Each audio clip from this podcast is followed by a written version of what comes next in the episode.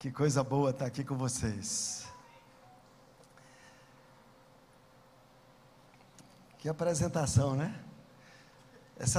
Esses vídeos aí que apareceram, era quando eu era mais velho. Estou mais novo e mais bonito agora. Eu moro em Brasília e lá eu congrego na igreja Adan e sou auxiliado do pastor Márcio Simões, que é o meu pastor. Pastor Márcio Simões, da igreja Adan lá em Brasília, manda um abraço aqui para todos vocês, em nome do pastor Domingos, que é uma honra muito grande conhecê-lo, né? Ele está famoso no Brasil todo, eu tinha vontade de conhecê-lo pessoalmente, e agora eu pude conhecê-lo. Que bênção, graças a Deus.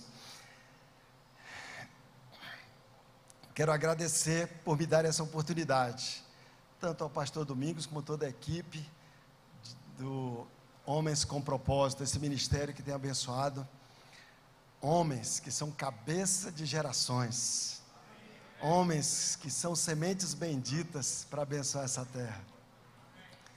Uma reunião como essa, com tantos homens, com certeza é a reunião mais importante de toda essa região, talvez até de São Paulo, de toda São Paulo. Reunião de homens que se reúnem na presença de Deus. Eu nasci em Rondônia e meus pais eram filhos de seringueiros, eles não tiveram oportunidade de estudar, mas eles botaram na cabeça deles que eles iam fazer os filhos estudarem. E isso eles levaram muito a sério. Nós éramos 7 filhos, depois uns primos ficaram órfãos, eles adotaram, mais 4, nós éramos 11. Papai ganhava pouco, a mamãe tinha que lavar roupa para fora para poder ajudar na renda, mas era tão assim, levado a sério, que meu pai ia na escola. Meu pai muitas vezes fez o caderno da gente costurando papel que sobrava lá do trabalho dele, e era assim, vigilante mesmo. A mamãe vivia, né, enquanto ela batia a roupa, que naquela época não tinha máquina que tem hoje, né, então tinha umas... Eu ainda lembro do som da batida, era um pedaço de madeira, e ela ficava batendo roupa assim o dia inteiro, e ela dizia: vocês vão estudar, vocês vão se formar. Então assim, ou você estudava ou estudava. Então quando eu terminei o ensino médio, não tinha faculdade em Rondônia, e eu fui então para Fortaleza para estudar, com recursos bem minguados, mas fui para lá, né, e chegando em Fortaleza, eu consegui passar no vestibular para engenharia, que era o meu sonho, ser engenheiro. Naquela época era uma concorrência enorme, imagina isso em 1980, faz muito tempo, né? Alguns aqui não eram nem nascidos. Então eu passei no vestibular, fiquei tão feliz, sabe, que eu me lembro que o pensamento que me veio foi assim, ó: nunca mais eu vou ser pobre na minha vida, agora você é doutor, né? Então assim, sempre fui muito sonhador, muito apaixonado, e eu ali me dediquei a estudar. Era a única coisa que eu tinha, não tinha amigos, não tinha parentes ali, então o único valor que eu podia ainda agregar era me dar bem na escola. Então eu estudava muito, e muito tímido, era muito tímido, andava muito sozinho. E no segundo ano de faculdade, eu estava no restaurante universitário, lá no RU, com meu bandejão, e quando eu estava comendo, veio uma jovem e sentou bem na minha frente, ela com o cabelão todo encaracolado assim, sabe, e eu, né, já imaginei ali aquela pessoa bem extrovertida, como outras que eu conhecia, e eu fiquei muito intrigado, porque eu vi que tinha outros lugares vazios, ela sentou bem na minha frente, e eu meio nervoso, muito tímido, tratei de comer rápido para sair, antes que ela puxasse assunto. Mas de repente veio um mosquitinho e foi sentando no copo dela, e assim foi um gesto automático. Se eu tivesse pensado, eu nem tinha feito isso. Eu fui e abanei assim. Quando eu abanei, aquele mosquito voou. Aí eu olhei para ela, ela olhou para mim, e 9 meses depois a gente estava casado. Eu digo que ela se aproveitou, que eu estava carente, longe de casa. E eu disse para ela: olha, quando eu me formar, eu quero voltar para Rondônia. Ela é muito inteligente, mas ela, de geografia, ela nunca foi boa, sabe? Então ela não sabia para que lado ficava Rondônia, mas ela estava tão apaixonada que ela ia comigo para onde né, eu chamasse. Ela já estava grávida quando nós casamos, e eu terminei a faculdade, então volto para Rondônia. Assim que eu terminei, voltei, porque naquela época era assim, a gente saía para estudar fora, era tão caro, as passagens eram tão caras, e a gente não tinha dinheiro, que eu só podia voltar formado, não tinha esse negócio de voltar de férias, então eu estava com uma saudade enorme, e doido para voltar para casa, né? Rondônia era uma terra de oportunidades, onde eu podia ainda construir muita coisa, queria rever meus amigos, enfim, meus pais. Terminei a faculdade, voltei para Rondônia, e quando cheguei lá, né, eu cheguei decidido a ser empresário. Eu não tinha dinheiro, eu não tinha experiência, eu não tinha amigos importantes, eu só tinha muita coragem. Eu achava que com título de engenheiro eu já podia ser empresário. Simplesmente eu me meti a construir, comecei a bater de porta em porta, um garoto magrinho, com 24 anos, 25, parecia que tinha 18, mas eu fui com coragem, eu fui batendo em porta e tudo, e as coisas começaram a acontecer, e eu comecei a pegar um contrato aqui, outro contrato ali, e aprendendo enquanto o avião estava em voo, aprendendo a pilotar e o avião no voo, né? Então, muitos problemas trabalhistas, problemas de tributários, eu não entendia nada, e achava que, enfim,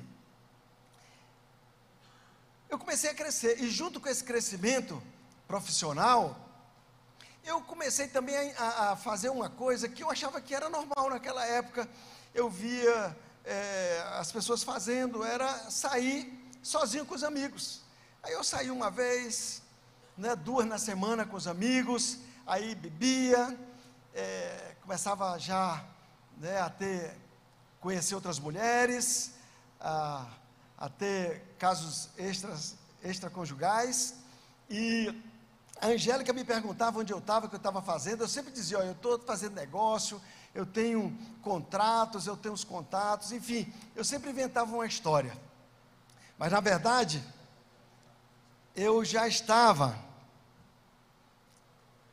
adulterando, e achava que aquilo era muito normal, e era isso que eu fazia com naturalidade nesse tempo. De vez em quando a Angélica me pegava na mentira. Ela não era daquele tipo ciumenta de pegar no pé, mas ela fazia uma pergunta aqui, fazia uma pergunta ali, quando eu menos esperava, ela me pegava. E aí, sabe o que eu fazia? Eu tinha uma técnica, eu gritava com ela, eu chamava um palavrão, eu batia a porta. Aí ela não era de fazer confusão, aí eu administrava assim, e nós fomos nos distanciando, eu sempre crescendo, e eu achava, né, porque até então, tudo que eu havia me metido para fazer, eu tinha conseguido. Eu sinceramente, eu acreditava que eu tinha capacidade de conseguir tudo que eu quisesse. E tinha uma coisa também que marcava muito a minha vida naquele tempo. Eu acreditava sinceramente que a minha felicidade, a felicidade da minha família, estava diretamente relacionada com o meu sucesso profissional, com o meu sucesso financeiro. Eu acreditava que quanto mais bem sucedido profissionalmente, quanto mais dinheiro eu tivesse, mais feliz eu ia ser, mais a minha família ia ser feliz. Então, isso eu buscava com toda a força, eu queria trabalhar. A Angélica, ela fez um concurso para a Caixa Econômica, trabalhava na Caixa Econômica, e a gente seguindo a vida, veio o nosso filho, o homem, Felipe, que é do meio, né? Já tinha nascido a Raquel, mais velha, aí veio o Felipe. E a Angélica sempre cuidando muito de casa e do trabalho, e eu correndo atrás de contratos, negócios, até que, em um dado momento, eu me meti naquele tipo de negócio que a gente dá o passo maior do que as pernas.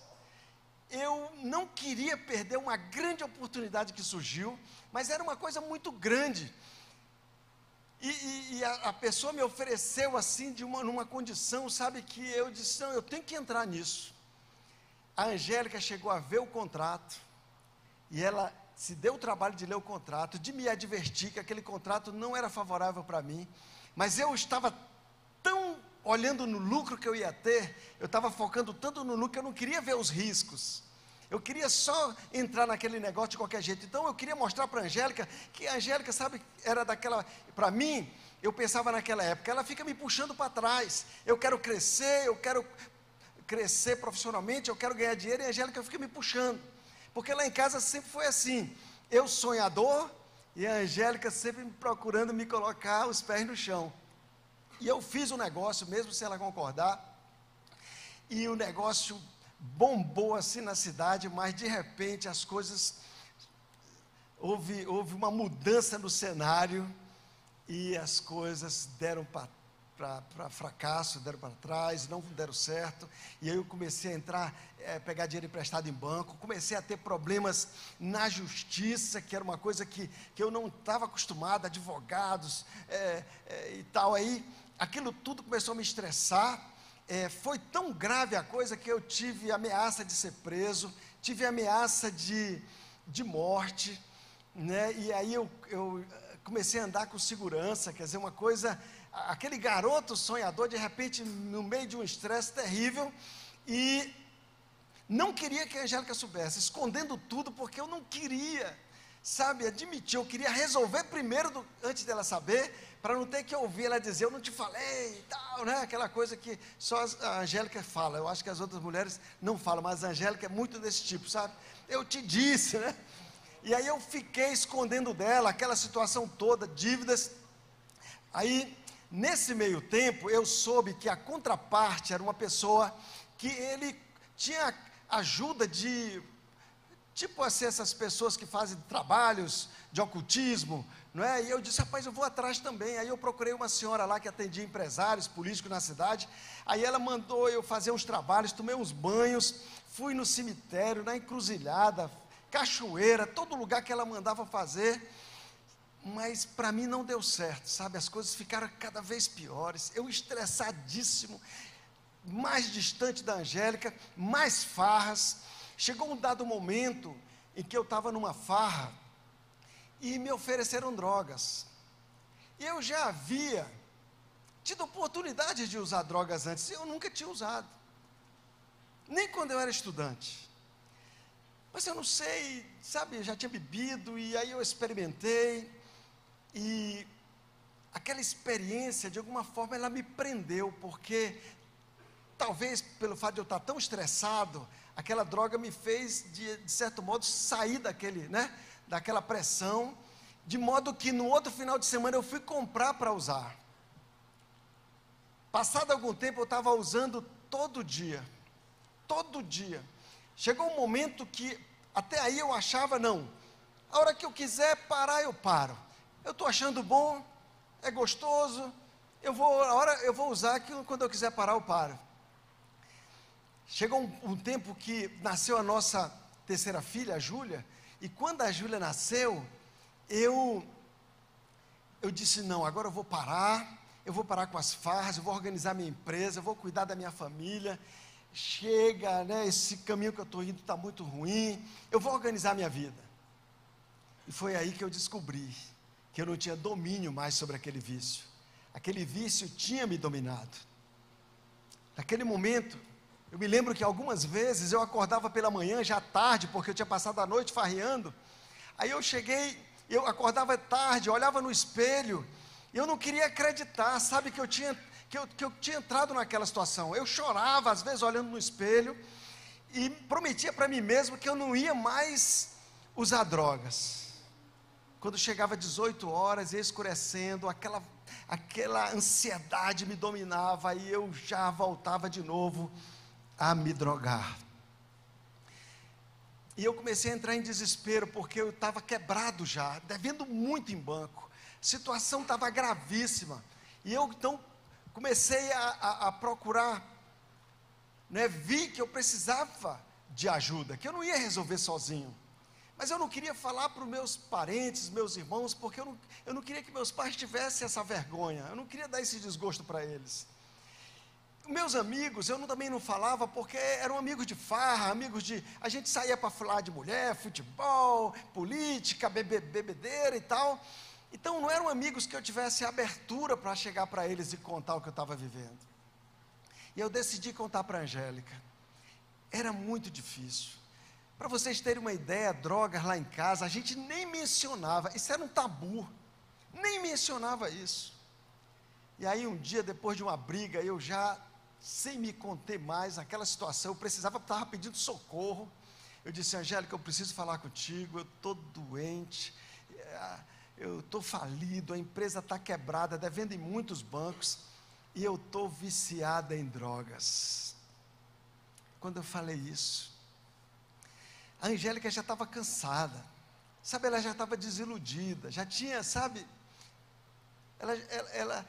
ela olhou para mim naquele momento, ela disse: olha, Zé Carlos, para mim chega, chega, você que entrou nesse buraco, você que saia, eu vou esperar terminar o ano letivo, vou voltar para Fortaleza, vou cuidar dos meus filhos, levar minha vida para lá, e você que saia desse buraco.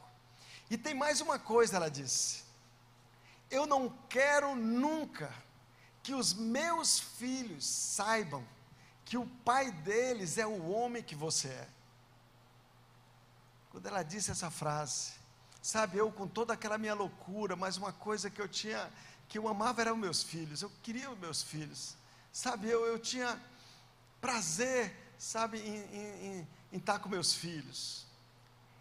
E ela, com muita propriedade, ela disse: olha, eu não quero nunca que os meus filhos, já não eram nossos filhos, que os meus filhos saibam que o pai deles é o homem que você é.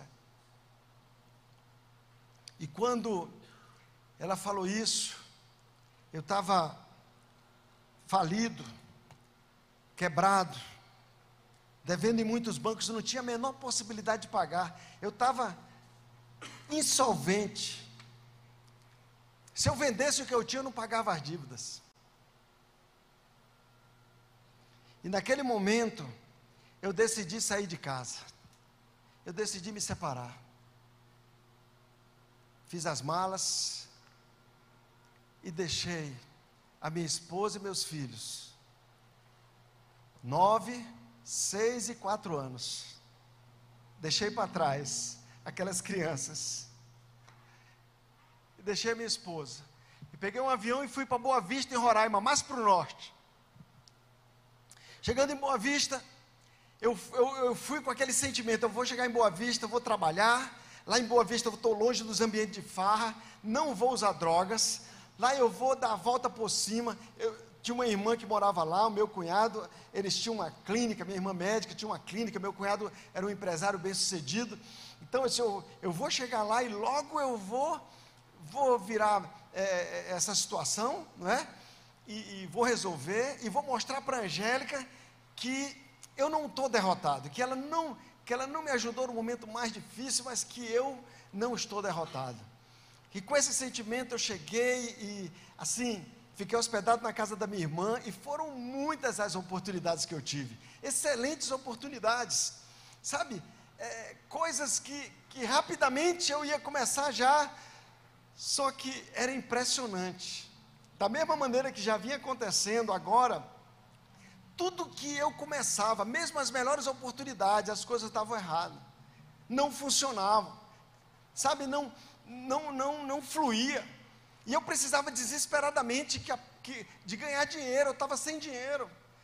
Aí já descobri onde tinha drogas, agora sem dinheiro, pedindo dinheiro emprestado do meu cunhado, da minha irmã, para pagar não sei quando.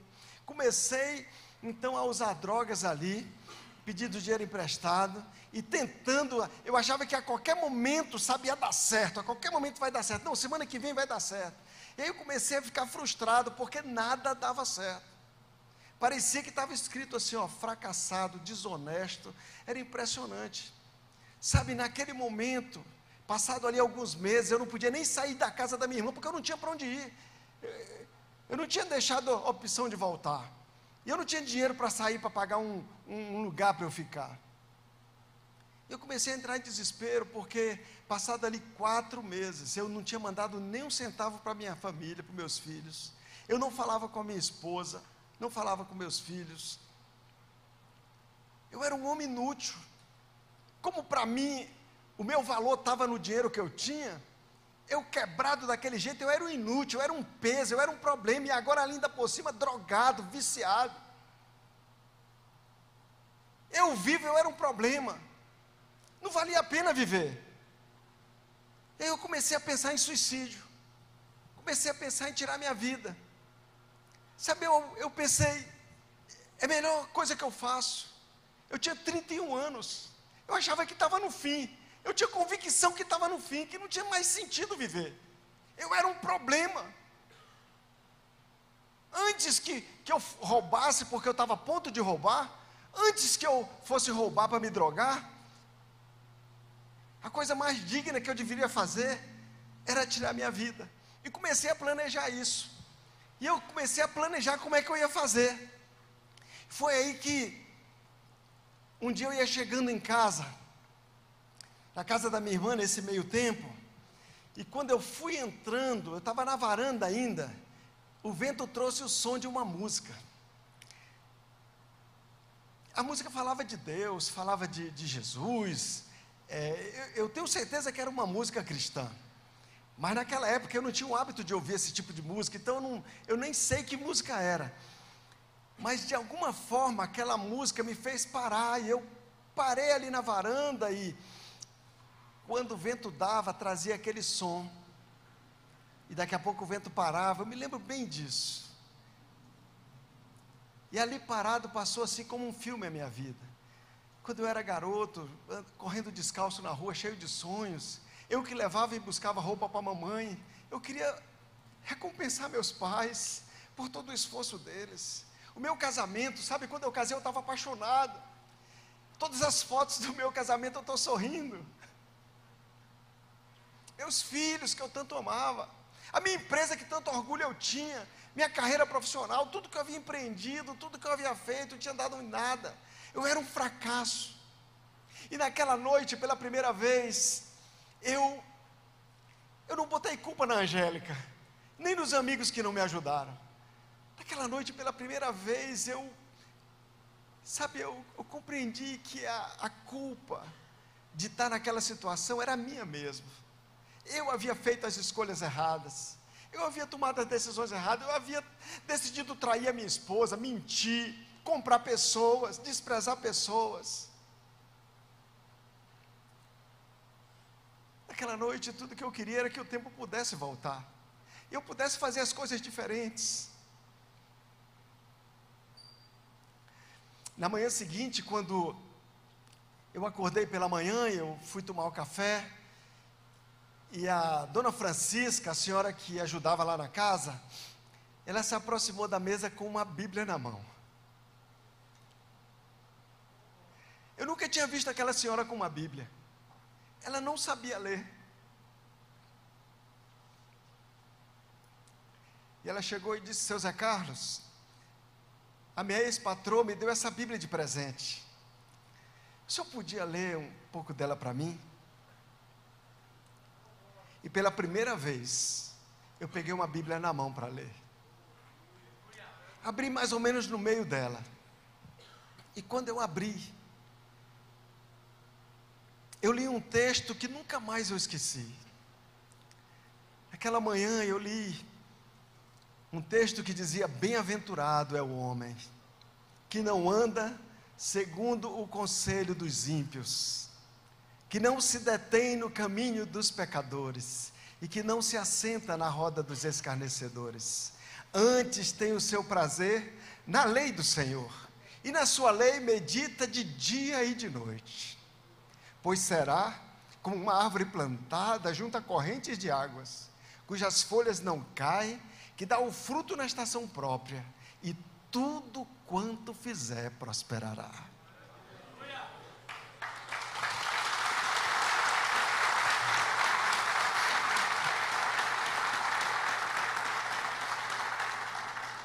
Essa palavra, ela explodiu aqui dentro de mim, sabe? Tudo que eu queria era ser como aquela árvore, eu só queria ter dado certo. E poucos dias depois, o meu cunhado pediu que eu fosse a um despachante para resolver um problema do carro dele, e quando eu cheguei, esse despachante estava ocupado atendendo outras pessoas, e eu fiquei ali na sala de espera e peguei uma revista que estava sobre a mesa. Era uma revista como essa, revista A Voz, publicada por uma associação de empresários cristãos chamada ADHONEP. Eu não conhecia essa revista, eu não conhecia essa associação.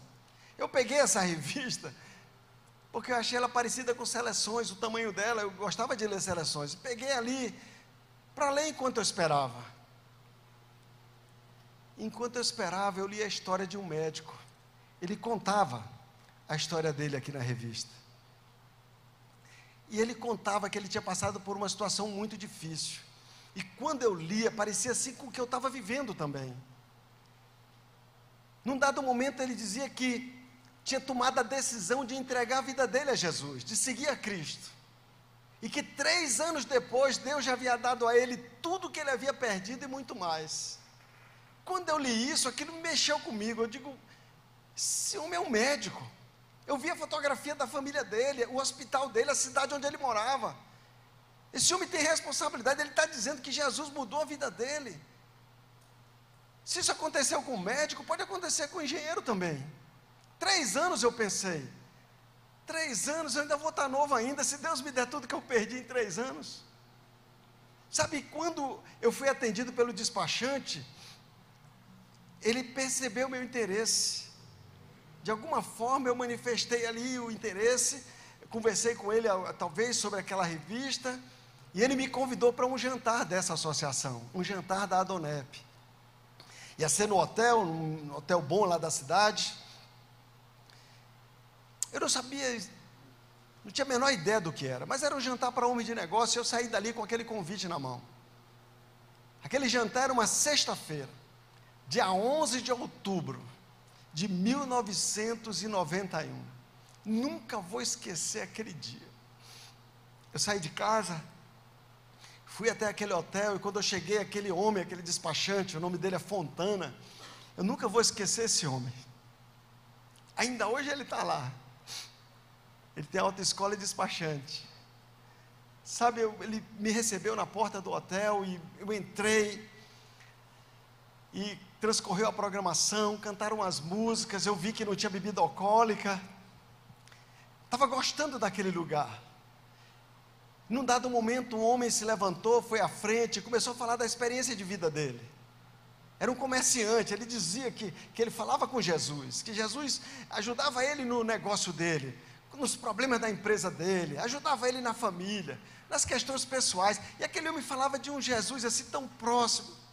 Sabe que, enquanto ele falava, foi entrando dentro de mim uma certeza, uma convicção de que eu havia achado, que eu havia encontrado uma saída, que eu havia encontrado, que havia uma esperança.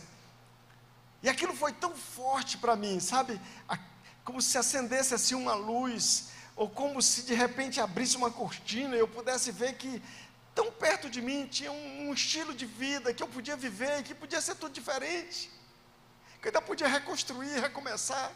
Sabe, aquilo foi tão forte que eu não conseguia conter as lágrimas, ainda hoje, eu estou aqui 32 anos depois, eu ainda me emociono, porque aquele dia, naquele bendito dia, naquela noite, eu tomei a decisão mais importante de toda a minha vida. Naquela noite, arrependido dos meus pecados, eu decidi entregar a minha vida nas mãos de Jesus, eu decidi receber Jesus na minha vida, eu recebi. Eu não tinha ideia do que era, aqueles homens oraram por mim, eu sabia que eu estava aceitando Jesus, mas não entendia direito como era, eles oraram por mim, e eu saí daquele salão, sentindo uma paz, algo aqui dentro que eu não lembro ter sentido antes. Voltei para casa, e naquela noite eu dormi bem. Na manhã seguinte, quando eu levantei, que eu fui no jardim da casa da minha irmã, que a cozinha era de vidro assim, dava para ver o jardim. Quando eu vi o jardim, assim, eu tive uma sensação de que estava mais colorido, sabe, as cores mais vivas, o brilho do sol, algo assim, e aquela sensação de paz continuava dentro de mim. Naquele dia, chegou a noite do sábado, aquela tentação que já me dominava há 4 anos, ela veio, e quando ela veio naquele sábado, eu disse não. Ela veio no domingo, eu disse não. Ela veio na segunda, eu disse não. Na terça, não. E nunca nunca mais eu voltei a colocar droga no meu corpo. Eu fui completamente liberto.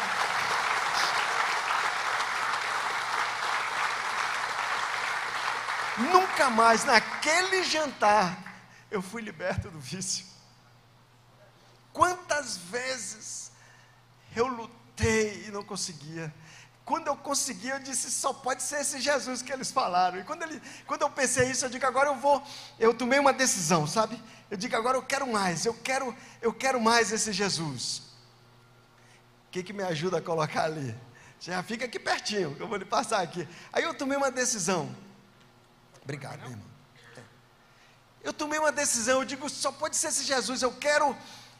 Aí eu comecei a ler aquela Bíblia daquela senhora.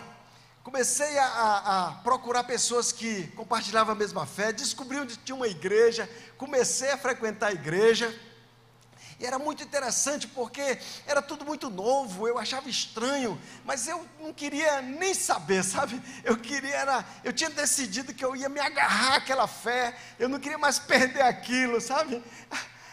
De repente, aquela era como o caminho, sabe, o único caminho que me apareceu naquele momento, e eu sabia que aquele caminho, pelos testemunhos que eu tinha ouvido, que era o caminho certo. Então eu me agarrei mesmo na fé. Essa decisão foi muito importante, porque eu ficava lendo a Bíblia, o dia todo. Eu estava desempregado mesmo, então eu lia a Bíblia de manhã, de tarde, de noite, ia para a igreja, a hora que a igreja abria eu estava lá. E foi um mês intenso, um mês que eu li muito a Bíblia, e comecei, sabe, a decisão de fato, praticar aquilo que estava na Bíblia. Sempre para mim a Bíblia foi um livro prático, eu sempre vi como um manual, eu pegava ali e aplicava na prática, sabe? E foi uma experiência tão rápida, tão forte, uma decisão tão, pela graça de Deus, que a minha irmã, nesses dias, ela chegou para mim e disse assim, Zé Carlos, tu está diferente. Ela não tinha ideia do que estava acontecendo, mas ela já viu que estava, eu estou vendo que tu está mais assim, tranquilo, tu estava tão estressado, e eu aqui dentro, eu sabia, né? Deve ser, com certeza é Jesus que está aqui dentro de mim, que está fazendo a diferença. E aí, nesse primeiro mês, que foi muito intenso, logo eu entendi pela palavra que era da vontade de Deus que eu voltasse para casa, que eu tentasse me reconciliar com a minha esposa, que eu tentasse, né, voltar para casa e criar os meus filhos. E aí eu comecei a orar por isso, porque eu já tinha aprendido, né? Eu já perguntei como é que orava, perguntei como é que buscava o poder de Deus. O pessoal dizia que tinha que fazer vigília, eu fazia vigília, dizia que era para jejuar, eu jejuava, queria tudo, eu não queria perder nada. E aí eu comecei a orar para Deus preparar o coração da Angélica, que eu ia ligar para ela e propor, porque nessas alturas, já era novembro, estava perto de ela pegar a transferência dela da Caixa, a transferência das crianças e voltar para Fortaleza. E aí, eu decidi ligar, orei, estava fazendo 6 meses que nós não nos falávamos. E a Angélica era independente financeiramente, a Angélica, bonita, jovem, podia recomeçar a vida dela, mas eu decidi, sabe, ligar para ela e simplesmente propor. Eu liguei e disse assim, Angélica, se você concordar, eu gostaria de voltar para casa, e nós irmos juntos para Fortaleza e começar tudo de novo lá. Eu não prometi que eu ia mudar, eu não disse para ela que eu não estava mais usando droga, que eu estava há um mês sem usar droga, não disse nada disso, simplesmente eu disse, Angélica, se você concordar, eu não disse que eu era crente, porque ela nem ia entender direito, né? Então, foi simplesmente assim, sabe, e a Angélica ouviu, e lá ela disse, venha Zé Carlos, venha, vamos começar de novo. Glória a Deus, porque Deus me deu a oportunidade da reconciliação, Deus me deu a oportunidade. Eu tenho certeza que foi Jesus que tocou o coração dela. Obrigado. Porque, sabe, ela aceitou bem, e lá vai eu de volta para casa. Esperei um avião da fábrica, eu não tinha dinheiro para comprar passagem de avião, e chego em casa, então, né, com essa novidade, com uma Bíblia na mão, e ouvindo ouvindo umas músicas diferentes, né? Eu levei aqui, ainda tinha aqueles LPs assim, e eu pegava o LP e botava, a Angélica achava estranho, mas a Angélica, ela estava muito ferida com tudo que a gente tinha vivido, e ela então, ela às vezes me alfinetava, ela me provocava, sabe? Ela é desse tamanho, 1,50 m, lá, ela faz questão de dizer que é 1,51 m, é 1,51 m, lá do Ceará. Então ela sabe, ela tem aquela técnica que dá umas alfinetadas assim, lá naquele lugar que mais dói, sabe? Então ela me alfinetava, ela me provocava, ela estava ferida. Vinha aquela vontade de gritar com ela, como eu fazia antes. Vinha aquela vontade de dizer um palavrão, como eu fazia antes. Mas aí eu lembrava que eu tinha lido na Bíblia, que na mesma medida que eu medisse, eu ia ser medido, que tudo que eu semeasse, eu ia colher. E eu decidi, sabe, decidi semear boas sementes nela, decidi suportar, decidi dar outra face, decidi andar a segunda milha, sabe? Deus me deu tanta graça, nesses primeiros dias que nós estávamos ali, que chegou um momento que ela olhou para mim e ela disse assim: olha, Zé Carlos, eu não sei o que aconteceu contigo, mas tu é outro homem. Glória a Deus, glória a Deus. Até louça eu estava lavando, meu irmão. Olha, e ela não sabia nada da Bíblia, mas ela estava dizendo o versículo, que aquele que está em Cristo, nova criatura é, as coisas velhas se passaram e eis que tudo se fez novo. Eu estava decidido a ser transformado, a me deixar transformar por Jesus. Eu queria uma vida nova, eu queria reconstruir, eu não queria mais errar. Deus me deu essa graça, sabe? E quando ela disse isso, mais empolgado eu fiquei, mais animado. Eu disse: está dando certo, é Jesus na minha vida, esse Jesus é real, funciona. Eu comecei a viver um Jesus prático, sabe? Real, não era uma coisa assim religiosa não, era algo tremendo. Aí nós voltamos para Fortaleza, chegando em Fortaleza, passado algum tempo assim, a Angélica foi tendo experiências. Eu orava, eu jejuava, eu não ficava forçando ela nada, sabe? Eu chamava ela para a igreja, ela dizia: não, não vou. Aí eu ia só, eu dava um beijo nela e ia só, mas eu orava, pedia para os irmãos lá do grupo de oração para orar e tudo, e a gente orando. E ela queria levar a vida dela normal como antes, ela sempre gostou de música, show e tal. Tive muitas experiências assim. Como ela não ia comigo para a igreja, e eu não queria que ela fosse só também para os lugares, ou ela mesmo deixava de ir muitas vezes, que uma vez ela disse: tu está anulando meus finais de semana, agora tu só quer saber da igreja, né? Porque eu só queria saber da igreja, né? Eu queria realmente era estar com os irmãos, eu queria estar com o povo de Deus. Mas eu vi que não era certo, que eu também tinha que, sabe, ter sabedoria. E eu comecei a ir com ela quando ela me chamava, eu ia com ela, deixava meus programas na igreja, na ADHONEP, eu ia com ela, e ela não ia comigo, mas eu ia com ela. Uma vez ela me levou para um show, era um show de uma banda baiana, era numa área aberta lá em Fortaleza, e assim muito jovens e tal, todo mundo dançando, aquela coisa, fumaça, bebedeira, e eu lá no meio.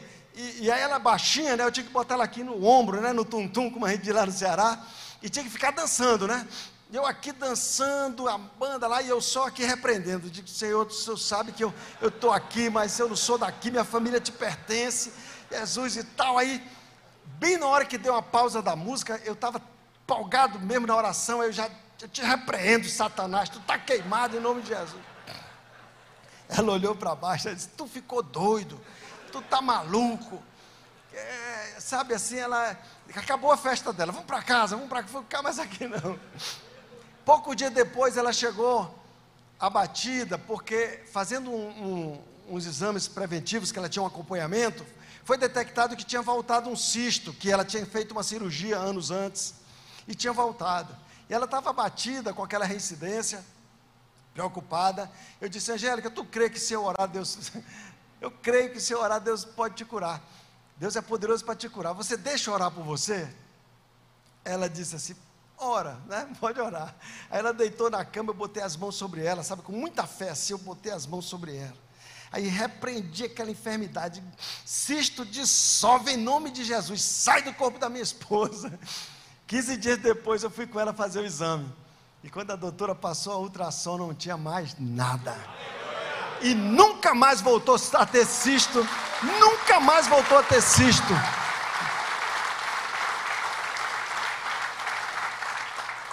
Foi extraordinário aquilo.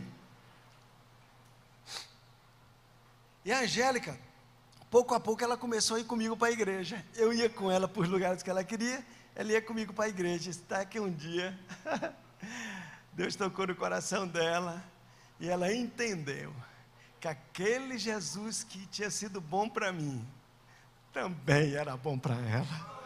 Aí ela decidiu também entregar a vida dela a Jesus. Foi um dos dias mais felizes da minha vida. Eu achei lindo demais ela ir sozinha na frente, chorando, entregar a vida a Jesus. Nós voltamos para casa naquele dia com as crianças, uma festa, todo mundo animado. Daquele dia em diante, sabe, a gente começou a ter os mesmos programas, os mesmos amigos, né? Nós tínhamos, estávamos assim, vivendo um tempo maravilhoso, vivendo, praticando mesmo o Evangelho, pedia perdão quando precisava, as crianças foram vendo como a gente vivia, sabe, e elas foram crescendo, e um a um foram tomando suas próprias decisões de entregar suas vidas a Jesus, e eu profissionalmente, continuava sem dar certo. Olha, tudo eu entrava no lugar, parece assim que eu entrava e as coisas não funcionavam, parece que eu estava com uma maldição em mim, sabe, foi meses, ano, sabe, se eu fosse contar para vocês, a sequência não pode ser coincidência, era uma sequência de situações que me deixavam cada vez mais triste, sabe, mais abatido, porque naquela situação quem pagava as contas era a Angélica, tudo era ela, não faltava nada, mas tudo que ela dizia, às vezes eu pensava, ela está dizendo isso porque eu não trabalho, ela está dizendo isso porque eu não tenho dinheiro, às vezes meus cunhados diziam alguma coisa, eu dizia, eles estão dando indireta para mim, sabe aquilo, mexia muito comigo, eu cheguei a um ponto, uma vez orando, né, eu digo, Senhor, muda essa situação, eu lembro eu orando o Salmo 128, dizia, bem-aventurado o homem que teme ao Senhor e anda nos seus caminhos. Aí eu disse, Senhor, esse sou eu.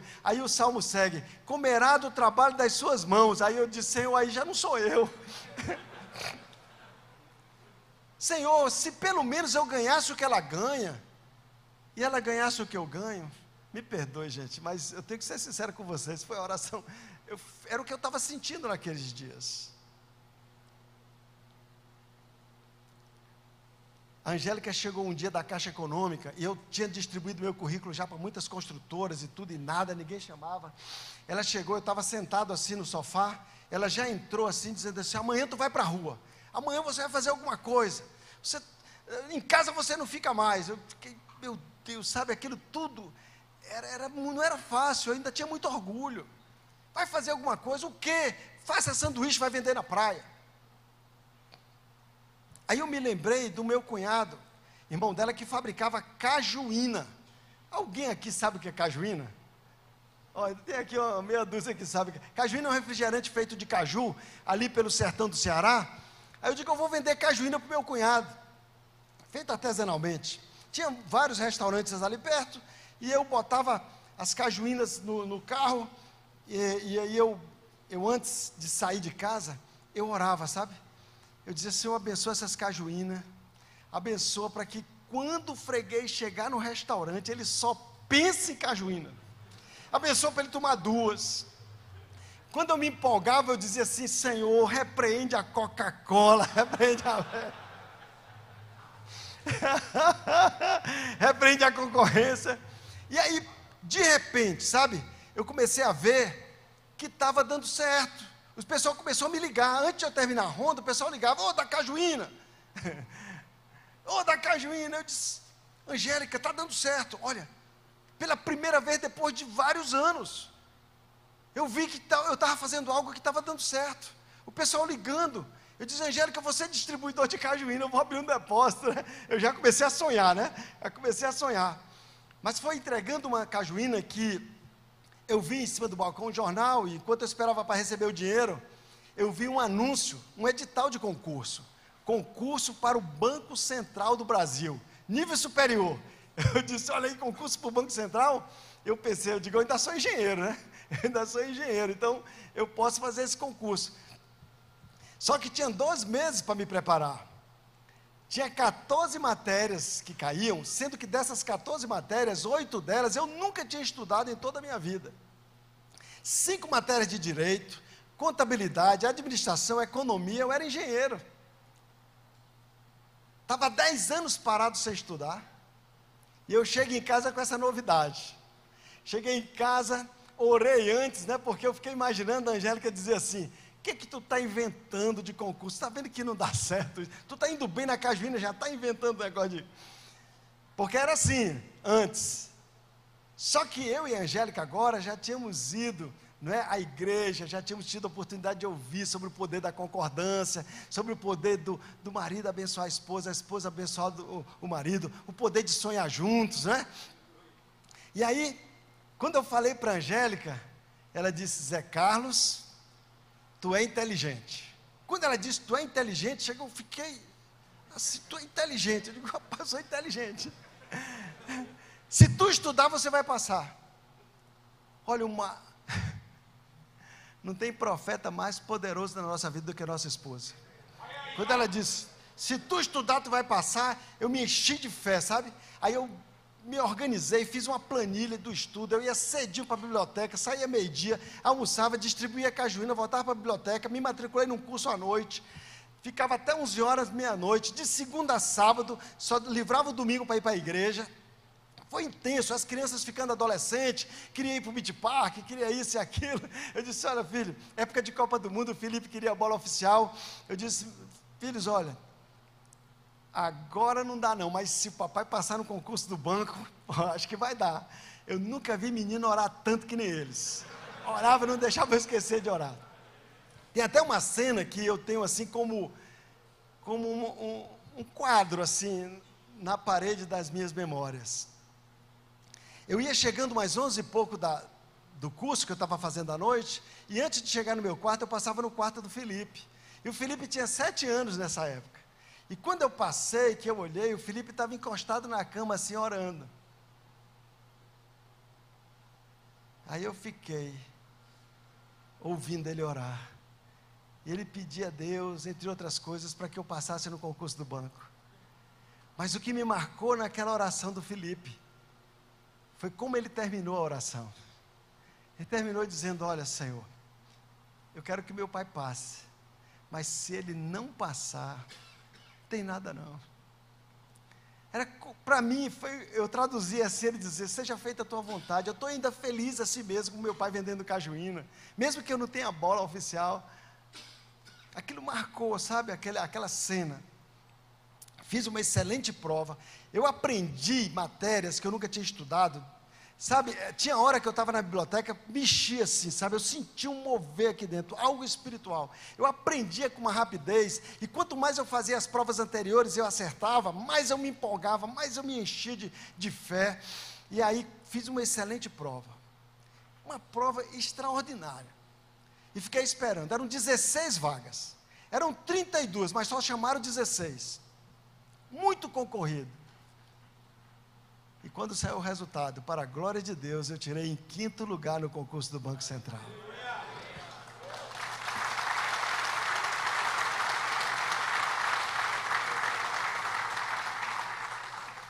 Esse novo estilo de vida.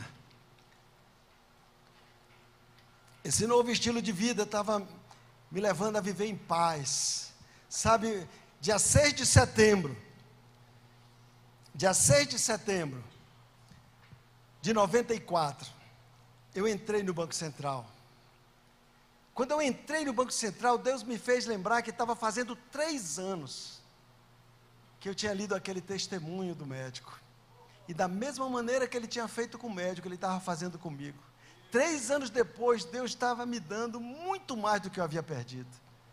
Deus me deu uma família maravilhosa, Deus me deu oportunidade de criar os meus filhos, ensinando a palavra de Deus, Deus me deu amigos verdadeiros, Deus me deu o bem mais precioso que alguém pode ter andando nessa terra. Deus me deu a convicção, a fé, de que eu sou eterno, de que nunca mais eu vou ver a morte, de que o dia que essa carcaça acabar, eu vou seguir e viver eternamente com meu Jesus, nunca mais eu vou ver a morte, estou livre, sabe, livre. E aí eu e a Angélica começamos a perseverar na fé, perseveramos, aquilo que nós tivemos de experiência, de restauração do nosso casamento, nós começamos a ajudar outros casais, outras famílias, e aí nós éramos ajudados, e ajudávamos outras famílias, e tivemos muitas experiências, Deus nos deu experiências maravilhosas. Eu me recordo que num dado momento, no Banco Central, eu desejei trabalhar na área fina, na área de regulação, de finanças, na área de supervisão, e aí eu propus ao Banco Central fazer um doutorado em finanças, e o Banco Central aprovou meu pleito, para me liberar durante 4 anos, pagando meu salário para eu estudar, e eu fui aprovado na Universidade de Saragoça, na Espanha. A Angélica estava com 18 anos na Caixa, 18 anos trabalhando na Caixa, sabe o que ela foi fazer? Ela foi lá na Caixa, pedir as contas, para fazer do meu sonho, o sonho dela. Angélica, alguém disse assim, Angélica, ele vai voltar doutor e tu desempregada, cuidado, se vocês se divorciarem. A Angélica disse, não, ele vai voltar doutor, e eu vou ser doutora, porque agora eu sou uma só com ele, e nós nunca vamos nos divorciar. A Angélica deixou tudo e foi para a Espanha, foi para a cozinha, foi lavar a louça, que ela não fazia nada disso aqui no Brasil. Foi desafiador para mim, porque eu não sabia nem finanças nem espanhol, imagina fazer doutorado em finanças. Foi um desafio, tem coisa que só crente faz, é um negócio de doido mesmo, não sei como é que eu fui parar lá com a família toda na Espanha. Fui, e a Angélica aprendeu bastante espanhol, e quando eu fui escrever a minha tese, todos os textos, a parte gramatical ela revisava, eu escrevi quase umas 1000 páginas, minha tese tem umas 300 e poucas páginas, no final ficou, mas eu escrevi muito, e todos os textos a Angélica revisou, e quando chegou o dia da defesa da tese, 4 anos depois, que eu defendi a minha tese, aqueles doutores da banca, me deram a nota, que é a nota mais alta, que alguém pode tirar numa universidade espanhola. A minha nota foi sobressalente com laude, a nota do meu doutorado, mais do que excelente com louvor,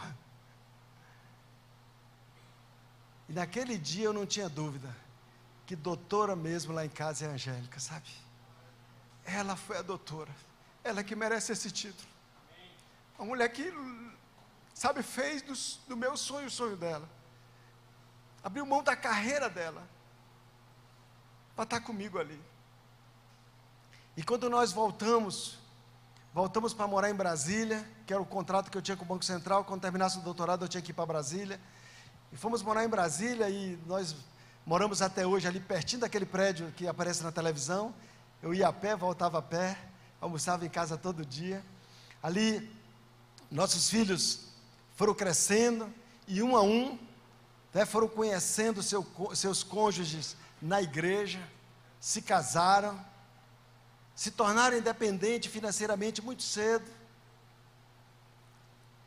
já nos deram 3 netinhos, e por causa daquela minha decisão lá atrás, Deus me deu essas experiências extraordinárias, vividas com Ele, que só com Ele, tudo de bom que aconteceu comigo,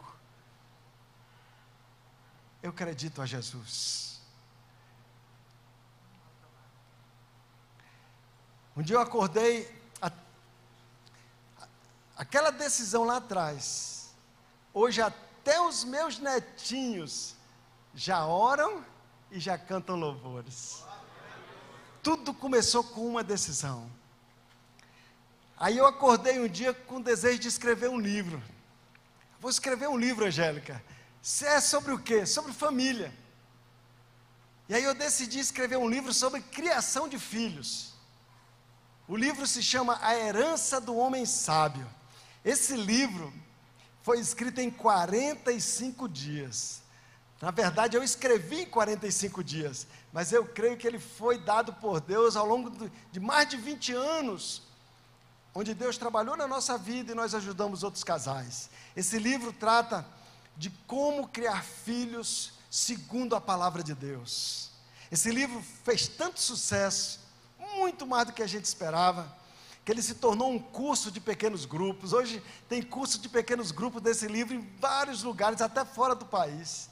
Esse livro já foi traduzido para o inglês, para o espanhol. Ele é vendido pelo Amazon para todos os lugares da terra. Esse livro, que trata sobre a criação de filho, é uma prova do poder de Deus. Porque aquele homem que um dia saiu de casa, a mulher com toda a propriedade dizendo que não queria nunca que os filhos dela soubessem que o pai deles era o homem que eu era.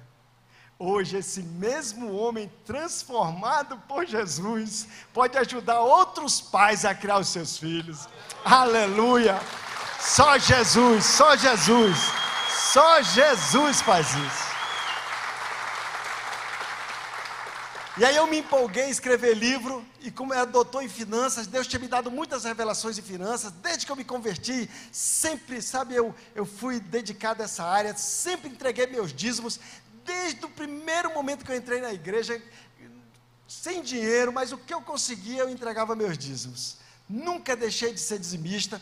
Então eu me apaixonei por esse tema. Quando eu fiz finanças, Deus me revelou coisas lindas sobre essa questão financeira no reino de Deus.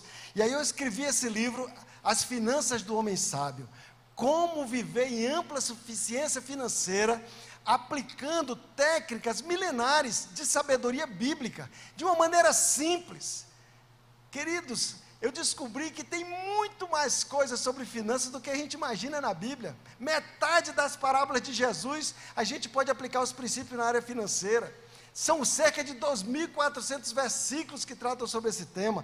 Então isso me apaixonou demais. Hoje, assim, tanto a minha vida, a vida dos meus filhos, como na igreja onde a gente congrega, Deus tem abençoado tantas pessoas, em tantos lugares. Esse livro de uma maneira fácil e prática, não é? Você pode, independente de quanto você ganha. Eu descobri pela palavra de Deus que viver bem financeiramente não depende de ganhar mais. Depende de você administrar bem o que está na tua mão hoje, porque é Deus que vai te dar mais. Deus dá mais. Você administra bem, cuida bem conforme os princípios e Deus te promove. Você cuida bem ali onde você está e Deus te promove. Deus é que abre porta, sabe? Isso é tão real. E a vontade de Deus é que todos nós vivamos em ampla suficiência financeira, que a gente tenha pão para comer e semente para semear, que a gente possa doar, que a gente possa ser um abençoador na terra. Esse livro traz essas chaves bíblicas, sabe? Muito lindo ver. Inclusive amanhã nós vamos estar ministrando um seminário, um workshop de finanças. Vão ser 3 horas falando desse tema exclusivo de finanças. Como viver em ampla suficiência, independente da situação que você vive hoje. Como sair das dívidas, não é? E como, não é, ser um abençoador nessa terra, né? Deixar de pedir emprestado para ser um emprestador, porque essa é a vontade de Deus. Eu já aproveito para abençoar sobre a sua vida, que o Senhor abrirá o seu bom tesouro, o céu, para mandar chuva na tua terra, no tempo certo, e abençoar todas as obras das tuas mãos, e tu emprestarás, e tu doarás a muitas pessoas, porém tu não precisará pedir emprestado. Eu te abençoo em nome de Jesus. E finalmente eu escrevi o livro A Saúde do Homem Sábio, que completa a trilogia. Eu pensei, eu quero viver bem em família, quero viver bem financeiramente, mas eu quero viver muito com qualidade de vida para desfrutar de tudo isso e cumprir todo o propósito que um dia Deus planejou para a minha vida. E eu escrevi esse livro, são cerca de 600 versículos aplicados à nossa saúde, não é? A nossa, então, assim, é fantástico, fez uma obra tremenda na minha vida, tem abençoado muitas pessoas, também é cursos de pequenos grupos, seminários. E eu e a Angélica estamos com 41 anos de casados. Sabe, hoje eu estou muito, muito mais apaixonado por ela do que antes. Como eu amo a Angélica, sabe, pela manhã eu acordo mais cedo que ela, e aí eu faço alguns trabalhos, já adianto as coisas, e aí eu vou fazer o café. Ela gosta de tapioca, aí eu preparo a tapioca para ela, deixo ali quentinho, o cafezinho bem feito, fico esperando ela acordar. Um dos melhores momentos do meu dia é quando ela abre a porta e vem para a cozinha, sabe, eu me abraço com ela, a gente bota uns louvores lá, de repente a gente está dançando lá na cozinha. Hoje eu me sinto como uma árvore plantada junto a correntes de águas, cujas folhas não caem, que dá o fruto na estação própria, e tudo que eu tenho empreendido, tudo que eu tenho feito, porque o que Jesus diz é real, todas as coisas Ele tem feito prosperar, as coisas grandes e as coisas pequenas, onde eu tenho entrado, Deus tem feito prosperar. E esse mesmo Jesus que mudou a minha história, mudou a minha vida, mudou a história das minhas gerações futuras, Ele nos reuniu aqui essa noite, Ele nos reuniu aqui, te trouxe aqui e dizer, filho, eu quero te dar uma experiência, filho, eu quero mostrar para você algo novo, eu quero abrir teus olhos, eu quero trazer tesouros que estão escondidos, riquezas que estão encobertas, filho, eu tenho algo maravilhoso para você. Eu tenho propósito na tua vida. E se nessa noite você ouviu esse testemunho e o Espírito Santo falou contigo, e você também quer esse Jesus, da mesma maneira que eu entreguei a minha vida a Ele, naquele jantar da ADHONEP, esta noite você também quer ter essa experiência, você também quer receber esse Jesus na sua vida, faz um sinal assim com a sua mão que eu vou orar por você. Deus te abençoe, quero ver sua mão, Deus te abençoe, isso, Deus te abençoe, fica de pé você que está com a mão levantada, fica de pé que eu quero orar por você. Escute o que vai acontecer aqui, eu vou dar uma palavra profética sobre a tua vida. Atenta agora, por favor. Assim como descem a chuva, não se distraia, olha para mim. Assim como descem a chuva e a neve dos céus, e para lá não tornam, sem que primeiro regue a terra e a fecundem e a faça brotar, para dar semente ao semeador e pão para comer, assim será toda palavra que sair da minha boca, diz o Senhor, não voltará vazia, mas fará o que me apraz e prosperará naquilo para que foi designada. E você sairá com alegria, e em paz você será guiado. Os montes e os outeiros romperão em cântico diante de vocês, e todas as árvores do campo baterão palmas, e no lugar do espinheiro vai crescer o palmeiral, vai crescer o pomar, no lugar da sarça vai crescer o jardim regado, e isso será glória para o Senhor, não só agora, mas se refletirá para as futuras gerações, será um memorial de Deus. Eu te abençoo em nome de Jesus, se tu atentamente deres ouvido à voz do Senhor teu Deus, tendo o cuidado de guardar todas estas palavras que hoje te ordeno, o Senhor te exaltará sobre todas as famílias da terra. Eu te abençoo em nome de Jesus, que virão sobre ti e te alcançarão todas estas bênçãos, bendito serás tu na cidade, bendito serás no campo, bendito o fruto do teu ventre, o fruto da tua terra, o fruto dos teus animais, Bendito serás tu ao entrares e bendito serás ao saíres. Eu te abençoo em nome de Jesus. Rosa, receba em nome de Jesus. O Senhor fará com que sejam derrotados na tua presença todos aqueles que se levantarem contra ti. Por um caminho eles sairão contra ti, mas por 7 caminhos eles fugirão da tua presença. O Senhor abrirá o seu bom tesouro, o céu, para mandar chuva à tua terra no tempo certo, e abençoar, e fazer prosperar todas as obras das tuas mãos, e tu doarás, e tu emprestarás a muitas pessoas, porém tu não precisará tomar emprestado. Eu te abençoo em nome de Jesus, eu te abençoo, eu olho para ti e te vejo. Eu vejo daqui, teus olhos estão fixos aqui, e eu estou te vendo.